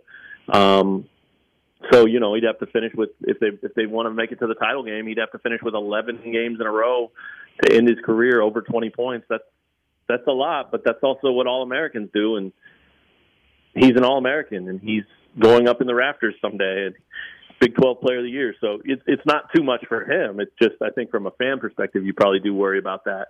Um, so he might be the answer as far as a worry angle there. Uh, I think Dajuan's going to be your most consistent guy. I think that's your rock. I think that's um, he played so poorly against Texas, and he did it because it, number one, it was Texas. Number two, they were without McCullar. Number three, it just was one of those nights. It was just you know, it's, it things don't click when you don't have your squad, and and he he got exposed and didn't look good as a result. I think that'll stick with him, and he's so good consistently anyway that that I think that he understands his role, his importance, and and I think he'll be locked in and ready to to bring to bring what he can um, night in night out and and be an aggressive scorer and and look to put up points, but also you know fill the stat sheet with stats and and and steals and assists and even blocks and whatever he can do. So. Um, those are the two answers there. Do I still need to give you two bench guys? No, no, no, no, no, no. I was I was just generally Okay. asking like basically which guys, yeah, you, you feel are going to be the most consistent and inconsistent over the course of what could, you know, be a, a four, five, six game journey if, if they do go on a long run. Uh, so I guess uh, last thing here, uh, I don't know if you filled out a bracket, but do you have any any favorite Cinderella picks or, or any Final Four picks or, or anything that you'd like to share? Um, sure, they're always wrong, so why not share them? Um, I I did fill out a bracket. I always do the first glance thing and don't think too much about it, and I like doing it that way. Um, I think it's a lot of fun to just pick with your gut. Maybe you read a little bit, maybe you tweak it a little bit, and and you know, but it ends up being it it really does end up being quite quite often what I started with. Maybe Oh wait, how about two, how about three, this four. instead? How about this in, instead? Since since you don't want to, I, I don't know, because yeah, it, it does suck when when you get it out there and you're wrong. So how about this? T- take me through the Matt Tait process. Are you a are you a written bracket guy? Are you a uh, do it somewhere online? Uh, do you go from you know top left region to top right? Do you go all the way through the left? Do you go one round at a time? Do you take me through the process? What is what is your process for doing the bracket the proper way? I love that, and I man, I'm a I'm absolutely a a write it out guy, but I haven't been that guy in a few years, and that sucks. And that's probably because I'm so busy this time of year. And but man, when I when I was a kid, it was poster board, draw it out with the ruler, you know, make it really look nice. Even try to recreate the logo of that year's Final Four with what little artistic ability I had. then you fill it in as the brackets coming out, and then you fill it out, and that was fun. I may even still have those somewhere. Um, I would love to see like a From- montage of all of them. yeah, there you go. Maybe I'll look And compare it to the actual Final Four logos. like. Right, right, exactly. So, um, but yeah, now these days I do it. I do it at our online bracket. If I'm invited to any others, I usually try to get in there, but I try to keep it to just one. To be honest, I don't. I don't like spreading it too thin, and I don't like recreating the same bracket a bunch of different places. So we have a contest at kusports.com that's been pretty popular over the years, and I think you know people like to compare their picks to mine and make fun of me and tell me how bad I am, and I'm used to that because usually I am bad, and and that's okay. Um, but it's great and it's easy and it's free, and people can jump on there. I think our sponsor for that is Truity Credit Union, and we appreciate that, of course. So it's online right now. The bracket challenge, kusports.com backslash bracket challenge. If you want to jump in there, feel free. I will tell you, I do, I do go down the left side, and I and then I finish the left side, and then I jump over to the right side. So, um, and I will, I'll tell you my final four. I have no problem with it, man. I Okay. think it's, uh, I think it's, I, I, I you know, it, I like it. It's not, it's not super original or anything crazy, but um, I have Alabama beating Creighton, and so Creighton's a little bit of a sleeper Yeah. kind of pick there to get to the Elite Eight. I, I like that team a lot. I got them beating Baylor and then beating Arizona. That's a hell of a run. Um, so I got Bama there. I have Marquette in the East. Uh, I have Duke beating Purdue and then Marquette beating Duke. So I think Duke gets all high and mighty. They're playing really well. I think they take down Purdue. They have the bodies to do that. Um, And then I think they feel really good about themselves, and they're like, "Oh, we're in." And then Marquette, with their number one ranked offense, comes in and crushes them, and Shaka gets through, uh, which would be crazy. So um, that's Bama and Marquette. It was impossible for me to keep Texas out of the Final Four, um, just because we've seen them, and I think they may be the best total team in the entire country. Um, Kansas fans and Kansas itself would probably have a hard time to argue with that one right now. Um, so let's see, no real surprises there. One, two, three, five in that in that region with Texas beating Houston, um, and then in the West, the bottom right, which is the last one I do. I didn't just do it because of the drama of Kansas. I have one, two, three, four there. Kansas, UConn in the Sweet 16, Gonzaga, UCLA in the Sweet 16. KU beats UConn, UCLA beats Gonzaga, UCLA beats Kansas. So UCLA, Texas, Alabama, Marquette. Um, and then my final game is Alabama, UCLA with the Bruins winning. And I would have felt really, really good about that two weeks ago before Jaylen Clark got injured. Um, I'm a little nervous about that pick because he's out. I mean, that's essentially like losing um, losing Marcus Garrett from the 2019-20 team. I don't think Clark's quite as good defensively as Garrett, but he's their best defensive player. And then third leading scorer, Garrett was probably close to that on that 19-20 team. Mm-hmm. So, um, you know, that'd be the equivalent of what they're losing, but they still have some really veteran players, and I think Mick Cronin's a great coach. And so, um, for whatever it's worth, that's my that's my national champion as of today.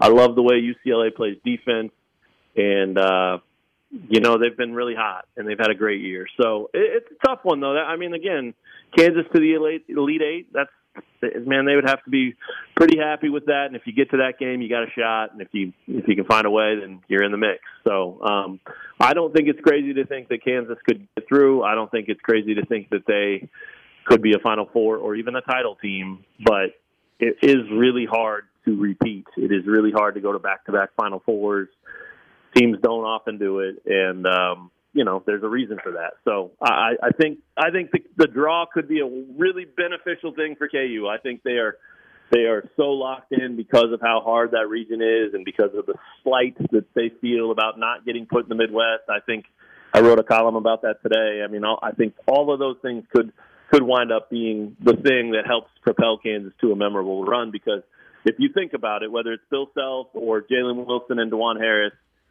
those three especially absolutely thrive when they're counted out or when they're told they're not this or they're told they're not that. And they have throughout their careers and and they just got told they weren't as good as Houston at the very least right? And and then they're being told well you're not going to get out of that stacked region just like they were last year when everyone picked Iowa to beat them and it didn't happen. And uh so you know, if if you're if you're looking for that silver lining from how hard that bracket is, there it is. This this team probably takes a little juice from that, and uh, so we'll see. But it starts Thursday, and uh, it should be it should be a fun thing to see it play out because I guarantee these dudes in the locker room right now, or the bus, or wherever they are, I guarantee they think they're going to win it all, and sometimes that's all that matters. He is Matt Tait. You can check out all his work in the LJ World, KUSports.com, at MC Tait on Twitter. Matt, appreciate the time as always, man. Have fun in Des Moines. Yes, sir. I'll bring home a snowball for you. Perfect. If you'd like. Perfect. Thank you, guys. Enjoy the enjoy the greatest week of the season. It should be a lot of fun, and uh, we'll talk to y'all soon. Absolutely. That's Matt Tait, Lawrence Journal World, KUSports.com. With Nick Springer, I'm Derek Johnson. This is Rock Chalk Sports Talk on KLWN. Depend on it. Five o'clock hour. We are out early today at 5:30. Westwood One coverage of the NCAA tournament first four here on KLWN. With Nick Springer, I'm Derek Johnson. You're listening to RCST. Of course, you can check out anything you miss on the Best of RCST podcast. Had a fun conversation with Matt Tait earlier today. Went over uh, some positives and negatives for KU, including kind of poking holes in all the other teams that are in their region. So you can uh, certainly check that out in the podcast after the show. Right, we're going to finish things up here on this edition of the show with an NCAA superlative segment. We, you want some? You want some music for this? Yeah, let's do it. Let's do it. Uh, we we've got a bunch of different topics, a bunch of different kind of like headlines or, or tags that you could put on different teams, and we're we're going to each basically say who we think they are. Now, Uh, obviously, disclaimer here that I would imagine, you know, the the person who is just going to pick their bracket based on colors and like I I, I uh, had my dog complete half of her bracket last night. She'll be finishing her other path, path or uh, side of it tomorrow. Okay. Uh, so maybe I'll share that on tomorrow's show. That will probably do better than me. So you know, take this with a grain of salt. But let's go through this. First off, number one, top category here. Who's your favorite Cinderella? Okay, how are we defining Cinderella? Is it? Like I think it's vague. You define it how you want to. Make that- your case for why. I don't think it has to be double digits. Okay. I think though, like I what? I, I think there's a clear. It's it's one of those things where it's like you know it when you see it. For instance, if you pick a six seed to make the Sweet 16, that's not a Cinderella. But if a six seed makes like the Elite Eight or Final Four, that might be a Cinderella, right? Yeah, exactly. Okay, so my my pick is going to be Texas A&M because I think Texas A&M Okay. could make a deep run. Even though they're a seven seed, I think Yeah, they're I mean, a if a seven that could in the make Final a deep Four, run. like yeah, they're kind of a yes, Cinderella, right? Yes, I think they could make a deep run. Yeah, that's my. Now I know some people would say that Cinderella for them has, has, to be like a double digit. Well, I don't think it necessarily has to be a double digit. I think for them it has to be a non mid major, or I mean a, A non-power five. five. That has to be a mid major. Do you have a favorite mid major? My non-power five would probably be Drake or Oral Roberts. Okay. I would go with one Couple of those two. Yeah. So I, I actually do have Drake. Drake is my favorite Cinderella here. Um, as I look up and down, like I don't know. I guess Utah State is sort of interesting to me as a 10 seed. Um, but But is Utah one- State going to get past Arizona? Yeah, I I, I don't know. Uh, the one that I keep coming back to, I, I would have loved Oral Roberts, but I don't love getting a draw against Duke. I don't think that's Yeah. great for them. Yeah. With Charleston, I don't love the draw against San Diego State. I sort of like Furman, but I I think that Drake is the one for me. I look up and down their their kind of numbers and what makes them a good team, and they remind me a little bit of the Loyola Chicago team from 2018. They're really good on the defensive side of the ball, and they're not like the most efficient offense overall. But the one thing that Loyola Chicago did really well offensively is they just shot well. They shot well from two, they shoot well from three, they shoot well from the free throw line. Drake is not one of like they're 98th in offensive efficiency. So you'd be like, eh, they're not that good of an offense. But when you look at the actual profile, they're just a really bad offensive rebounding team, and they don't get to the free throw line a ton. But I think the offensive rebounding thing is to send back numbers defensively because they play at a slower tempo there. They are 46th in the country in three point percentage at about 37%. And during the course of conference play for them, that number has gone up to 38%. They're 95th in the country in two point rate. They're 20th in the country in free throw percentage. They don't turn the ball over. So actually, like their offense is better than it would seem. Defensively, they're the number three defensive rebounding team in the country. They defend the three point line well. They defend two point shots well. They have the makings of me of being a, a possible tournament darling. Miami, their their big man is hurt. I think he's questionable for the first round matchup. And also, Miami just stinks. I also kind of have a theory that teams who go on runs as lower seeds a year before the next year when they get higher seeds, they're like due to lose early as like a Ah, counteraction okay, to yeah, it. yeah, yeah, You know what I mean? It's like I see what you're Miami made it as a, a 10 seed. Yeah, Um. And then I have vice versa, whereas like teams when they're high seeds and then the next year they're anyway. So I think Drake gets by that. I think there's a chance Kent State could beat Indiana. So I, I think Drake could make a Sweet 16. And what happens if Marcus Sasser is still hurt for Houston? Could they upset Houston? I don't know. Sure, why not? I like Drake. I like Drake. Okay. Uh, obviously, you know my answer here, so I'll just pick a different one just to be different. But do you have a favorite Okay. 12 over 5? That's that's everyone's favorite upset pick. Yeah, I like uh, I like VCU. I like VCU a lot. I like VCU. They they're on a, a double digit win streak right now. They won nine or ten games in a row. Haven't lost since early in February. They won their conference tournament obviously over Dayton. I I like VCU. They've got a really really good defensive team. They're playing uh, another team that's really good defensively against St. Mary's. So if you just hit some shots against a team like St. Mary's, you can win that game. So I, I like VCU. I like VCU. Uh, you talked about Drake, obviously. I think Drake is a pretty common pick also because they've got maybe the most favorable five seed matchup with Miami. And Oral Roberts looks maybe would be more trendy if they weren't playing Duke. So I will go with VCU. I like VCU. They've got a good defense and they hit some shots against St. Mary's and they win that game. So I I like obviously Drake is is my go to there. I don't love the I, I like Charleston as a team. I think they're pretty good, but I think it's a bad matchup. San Diego State can just stifle you defensively. I don't love that for them. Oral Roberts, in theory, like you said, would be a great 12 seed, but Yeah, I think just- I think literally with everyone and their mom would be over. Yeah. on If Oral Roberts was playing any of the other playing, five seeds. if they were playing any, any of the other five five seeds. Heck, I think if they were playing any of the four seeds, could be. Yeah, they'd be picking them, right? yeah. Maybe not UConn, but like uh, all the other ones for sure. So I, I think it is VCU for me. I think, I think if you're talking about sustainability, if you're talking which 12 seed has the best chance to make a Sweet 16, and I can't take Drake, I would take Oral Roberts because I do think if they get by Duke, they'll get by the winner of the the second game, and then second would be Charleston. I think VCU has probably the worst of those chances to make the Sweet 16, but I do think VCU has the best chance of beating their first round matchup. So I'll, Yeah. I'll agree with you there over St. Mary's that Yeah. maybe they can speed them up and, and force some uh, turnover issues for a team that likes to play a little bit slower. Do you have a favorite 13 through 16 seed? Somebody who can really cause some chaos.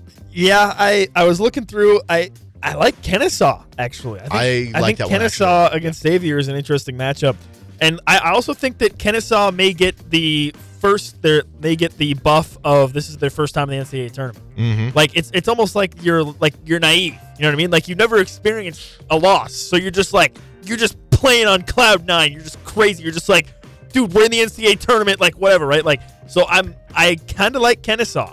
I kind of like Kennesaw, and they had they had a tough road through their conference. They had a tight win against uh, I think Liberty it was in their conference tournament. Liberty's a that- good team, that too. put them in the NCAA tournament. So I like Kennesaw as in their first ever NCAA tournament, maybe upsetting Xavier. I kind of like that one too. Sometimes you look at the the bracket and you're like, which team is probably overseeded? You know what I mean? Like Could be Xavier, Xavier. earned The, the, the three seed, metrics like Xavier, but They do. They they they like them better as a four or they haven't really been right? that impressive. So I, I actually like that one. Uh, I would also like kind of Kent State. I, I think the 12, 13, 14 in this region are, are definitely very dangerous. I think Louisiana, Louisiana could beat Tennessee, but I, I don't know for Yeah, sure. I mean without Zeigler, that one could be yeah. interesting. Um, but the problem is Louisiana's best player is a big man, and Tennessee still has those like litany of seven footers down low. You don't, you don't like any of the you don't like any of the 15s? I actually I, I think that UNC Asheville and can make it interesting with UCLA, and I think that uh, Vermont can make it interesting with um uh, you know who Marquette. deserves to get a tournament win? Who? Vermont.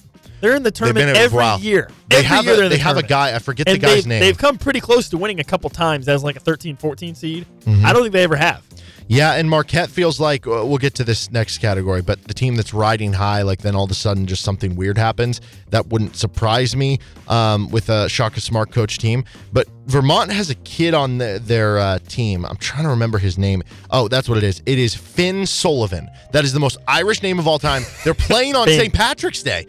Oh. Yeah, right. Okay. The power of St. Patrick. power of the Irish. Finn Sullivan in Vermont. The luck of the Irish. So anyway, I'll, I'll probably be taking Vermont like with the spread or something, but I'm I'm taking Marquette to my elite eight. anyway, um, I I like Furman. I like Furman. I don't love this Virginia team. I don't love their offense. I think Furman can shoot the ball, spread you out a little bit, and then I think Furman like it wouldn't be crazy if they beat San Diego State or Charleston in the second round too. So Furman's my favorite, thirteen to sixteen. Do you have a bracket buster? We did we discussed this the other week. There's a difference between Cinderella and bracket buster. Bracket buster Yeah. is a team that can mess up people's brackets. Who is your favorite there? Yeah, so okay. We talked about Oral Roberts. I think you could consider Oral Roberts a bracket buster because I think a lot of people are picking Duke to make deep runs. Mm-hmm. So if Oral Roberts were to upset Duke in the first round, I think that would bust a lot of people's brackets because I'm starting to see more and more people who are saying Duke to the Elite Eight, Duke to the Final Four potentially. And then the other one that I'm interested in is West Virginia over Alabama. I think West Virginia might have a chance in that game potentially. And if that happens, a lot of people have Bama going pretty deep in the tournament right now. So I look at West Virginia as well. But yeah, I, I don't know. I mean, Oral Roberts is kind of a tough one because it's like, I think, would it be really a bracket buster? I think it would just because I'm starting to see more and more people who are picking Duke to make a deep run. And to me, that's what defines a bracket buster is uh, a team that's going to beat another team that people have making Yeah. a deep run. I was tempted to if West Virginia would have been the eight or nine for Purdue, I was probably going to take them over them. I, I I don't I don't mind that Bama thing. So I, I think Creighton or TCU have it as six seeds. My only thing is I don't know how, how many people do you think are taking like Baylor to the Final Fours? I don't think very many people are Maybe not Baylor that much, but I think they could beat Arizona too, and I, think a good amount I have think- Arizona. I think Iona would be another good selection for Yeah. a possible bracket buster. Oh, yeah, I think a lot a of people lot of have people have UConn UConn. Yeah. going to at least the Sweet 16. You know, I, I think TCU is a good one though, because I bet you a lot of people have Gonzaga because they see they're hot lately. They see the number one offense. They see Drew Timme final season. I bet you a good amount of people have Gonzaga. I think TCU could be a bracket buster. And then if you look further, I mean, if we want to get more in the weeds, I think uh, Northwestern and Texas A&M as seven seeds have real potential to upset their two seeds if they make it through. I think both Northwestern or A&M could lose in the first round, but they could be bracket busters because I, am sure a lot of people have Texas or UCLA going far. So those would be the Yeah. ones I'd point out. Yeah. Uh, who is the one seed in the most first weekend danger? Because you'd assume one of the one seeds is going to lose in the first weekend. Why would you assume that? It just like happens every year. It doesn't happen They'll lose every one of year. them. It, most years though. It does not happen every year. No, it does not happen every year, but most years, most years it does. Like last year, I think there was what one that lost every round. You had one or two lose in the first round.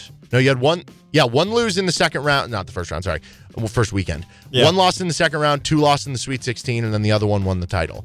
Um, I just feel like typically there's one year or, or one that's going to lose in the, the first weekend. Okay.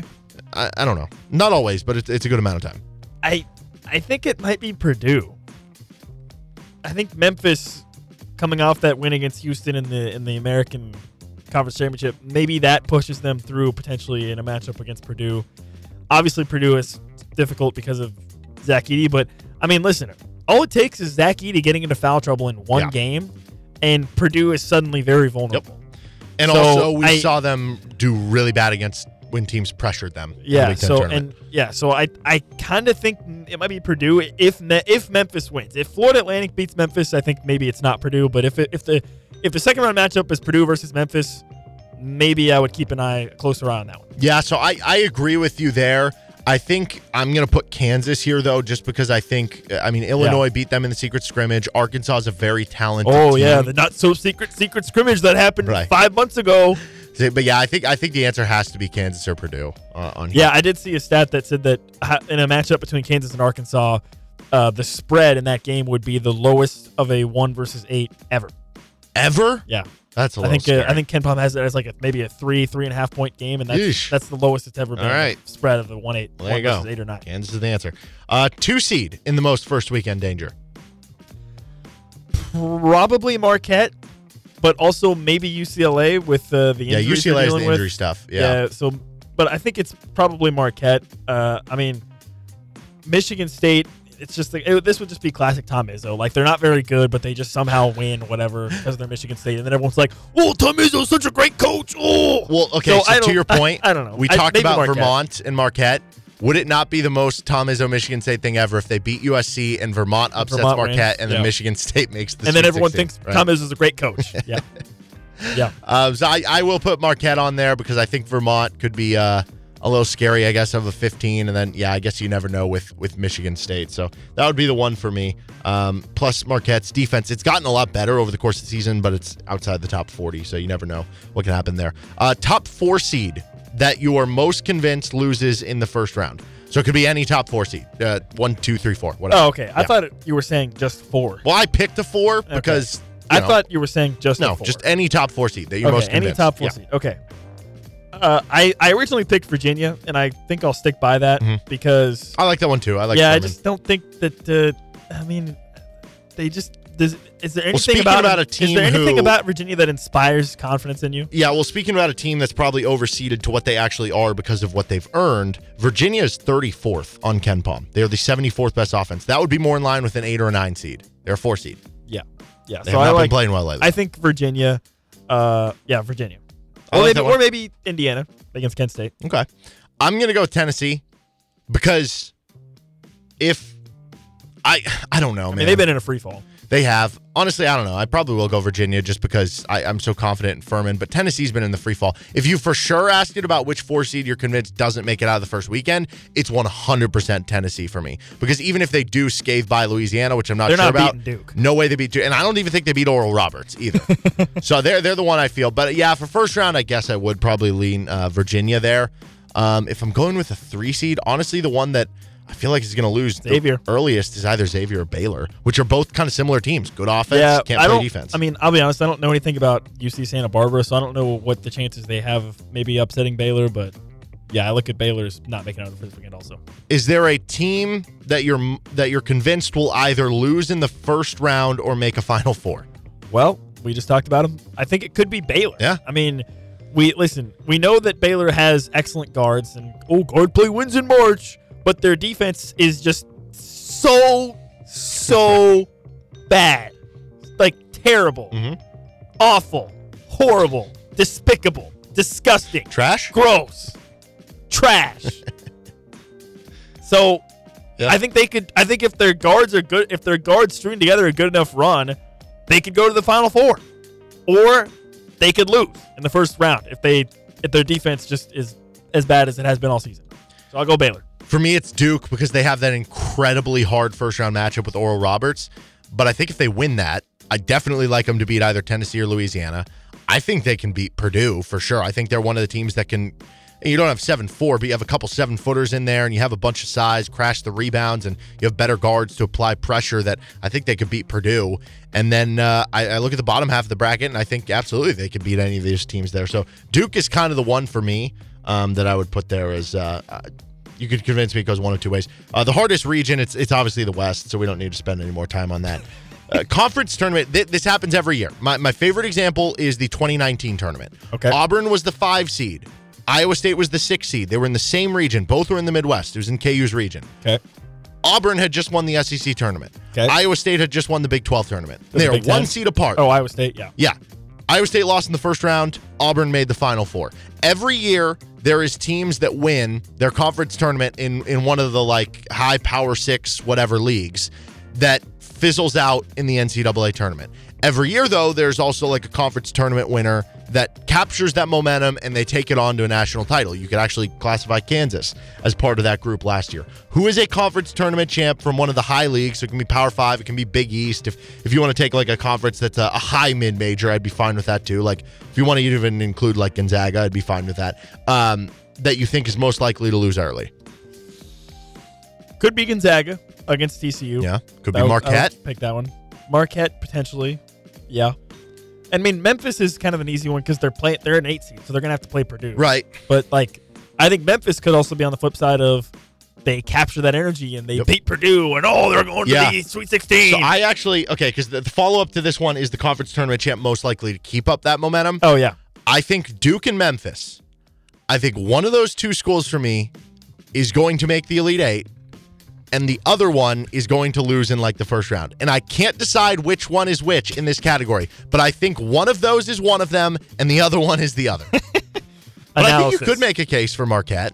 analysis. I guess you could make a case for UCLA because of the injuries. I don't know. That'd be interesting. Okay, last one that we have here. Kemba candidate. So what a Kemba candidate is, Kemba Walker. He uh, led UConn to the national title. They were three seed. He was unbelievable over the course of the tournament. And he's just kind of an individual player. It can be a guard. It can be a, a big man. Um, I kind of leaned toward the guards on this just because of the March, but give me one from each region. So it has to be a three seed or higher.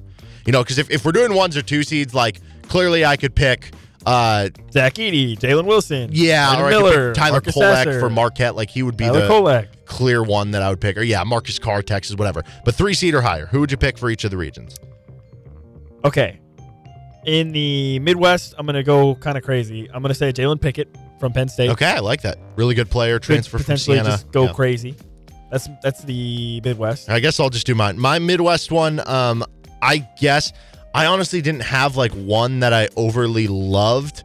That's why I picked Pickett. Yeah, so I, I'm gonna honestly, I, I don't know. I guess I'll take uh, I mean, Nigel take- Pack you from take Miami. I think they're gonna lose in the first round, could but he has that You potential. could take Trayce Jackson Davis, I guess, from Indiana. I, I guess uh, the kid for Drake that's really good, uh, the Yeah, DeVries, DeVries, kid. I'll just take him. Sure. All right. Uh, Okay. Let's do the South, I guess.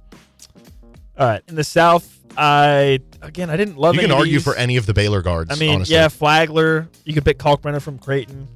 I'm going to actually take Baylor Scheierman from Creighton. I think Okay. Kalkbrenner's their best player, but if you're looking at somebody to get hot and kind of carry them offensively, I think it would be Baylor Scheierman. And he has the Okay. tournament experience from last year after they uh, lost to Providence. Okay. Uh, East. All right, East. You could go with uh, Max Abmas from Oral Roberts Yeah. potentially to make a run. You could also pick Filipowski from Yep. Duke.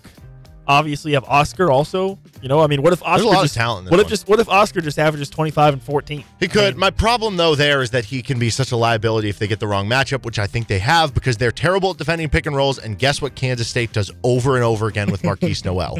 You know what I mean?